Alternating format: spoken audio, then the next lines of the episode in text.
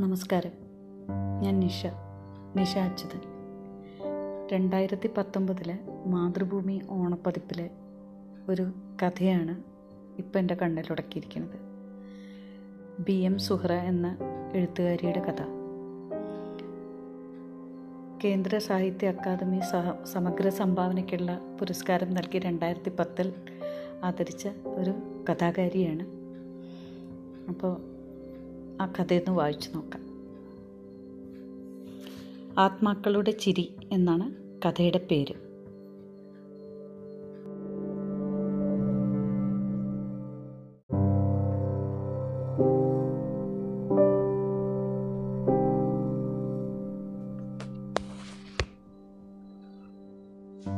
ആത്മാക്കളുടെ ചിരി.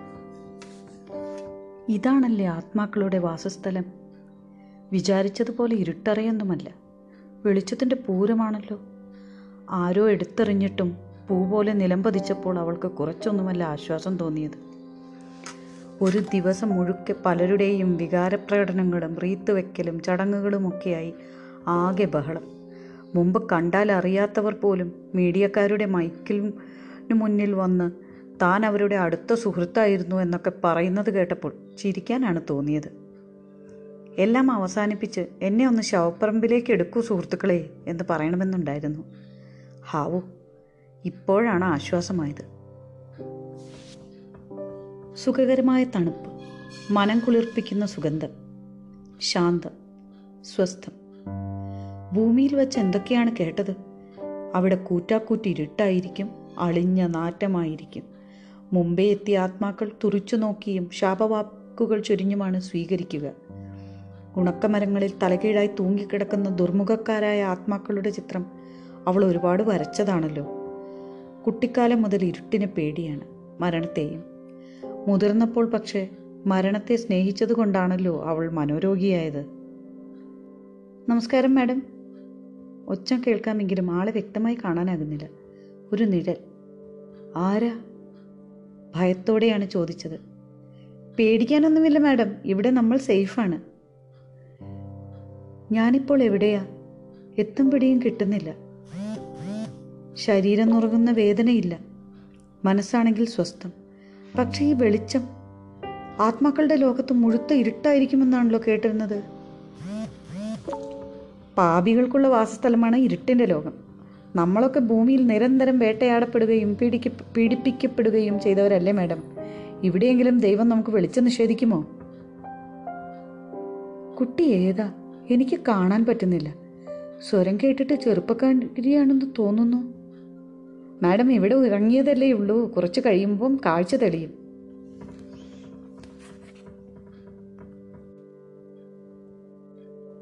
വെള്ള സാരിയൊക്കെ ഉടുത്ത് മുടി അഴിച്ചിട്ട പ്രേതമായിരിക്കുമോ ഞാൻ?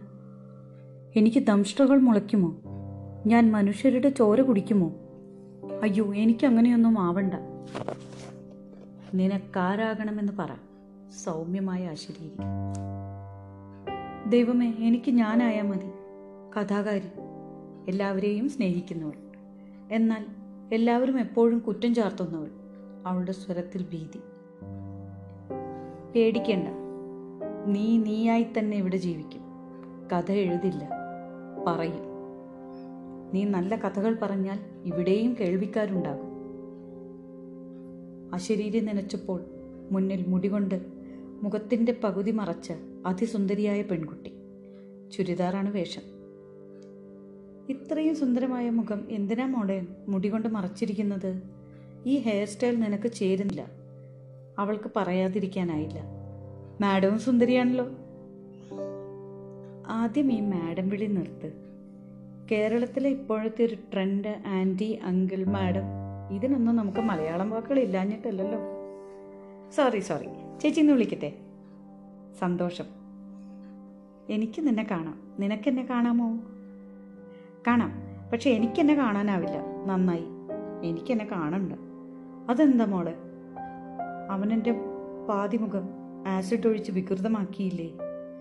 ദൈവമേ അവളുടെ സ്വരമിടറി ചേച്ചീനെ അതോർത്ത് നിൽക്കണ്ട.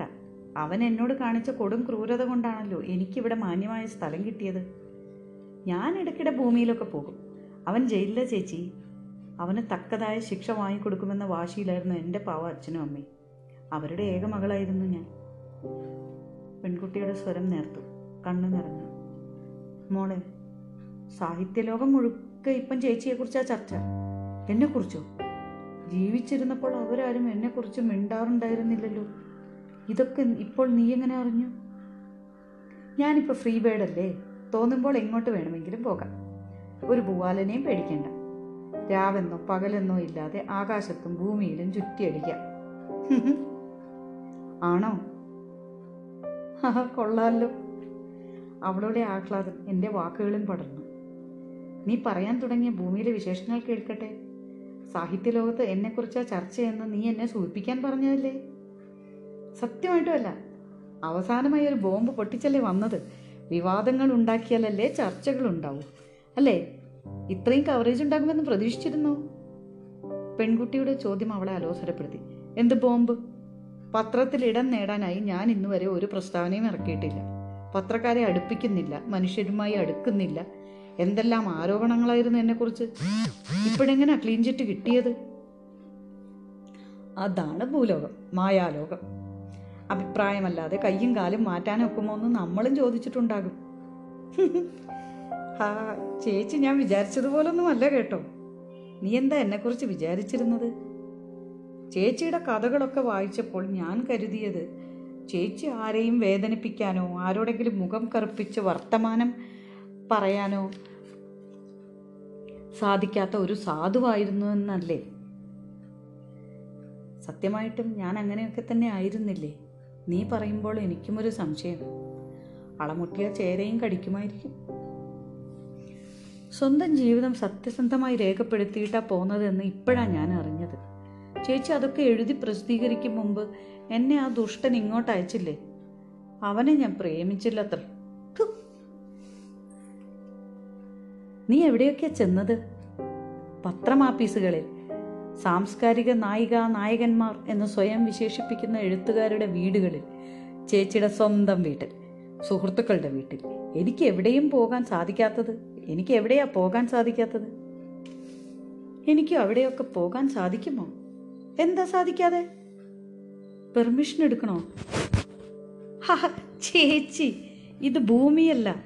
പെർമിഷനൊന്നും വേണ്ട. പക്ഷെ ഭൂമിയിലുള്ളവരെ പോലെ കളവോ ചതിവോ കാണിക്കാൻ ശ്രമിച്ചാൽ പിന്നെ നമുക്ക് വെളിച്ചം കാണാൻ സാധിച്ചെന്ന് വരില്ല. എന്ന എനിക്കിനി എങ്ങും പോവണ്ട. ചേച്ചിക്കും എനിക്കുമൊക്കെ ആരെങ്കിലും ചതിക്കാനും വഞ്ചിക്കുവാനും സാധിക്കുമോ? നമ്മളെ എല്ലാവരും ചതിക്കാറല്ലേ പതിവ്? ഇടയ്ക്കൊന്ന് ചോദിച്ചോട്ടെ തെറ്റിദ്ധരിക്കരുത്. നീ എന്താ അവനെ പ്രണയിക്കാഞ്ഞത്? ഞാൻ അവന് എന്റെ മനസ്സ് കൊടുത്തതാ ചേച്ചി. അതുപോരാ വിവാഹത്തിന് മുമ്പ് അവൻ എന്റെ ശരീരവും വേണം. ഇല്ലെന്ന് ഞാനൊരേ വാശി.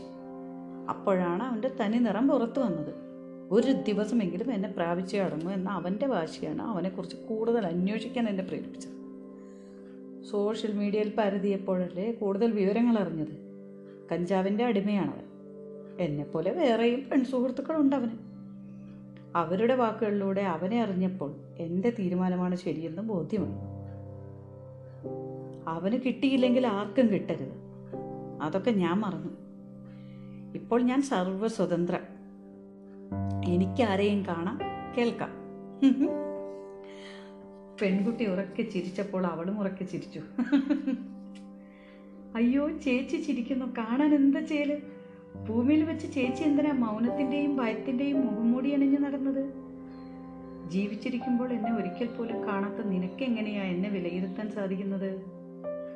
ചേച്ചിക്ക് തെറ്റി. ചേച്ചിയെ ഞാൻ കണ്ടിട്ടുണ്ട്. ഒരിക്കലല്ല പല തവണ കുഞ്ഞ് ഇവിടെ വെച്ചെങ്കിലും കള്ളം പറയാതിരിക്കെ. അയ്യോ കള്ളമല്ല. ഇവിടെ കള്ളം പറയാൻ സാധിക്കില്ല. നമ്മുടെ മോൾ കണ്ണുകൾ പലതാണ്. എന്നാ പറ നീ എവിടെ വെച്ചാ എന്നെ കണ്ടത്? ചേച്ചി ജീവിച്ച നാട്ടിൽ തന്നെയാ എന്റെയും വീട്. അവിടെ നടക്കുന്ന സാംസ്കാരിക പരിപാടികൾക്കെല്ലാം കൂട്ടുകാരികളോടൊപ്പം ഞാനും പങ്കെടുക്കാറുണ്ടായിരുന്നു.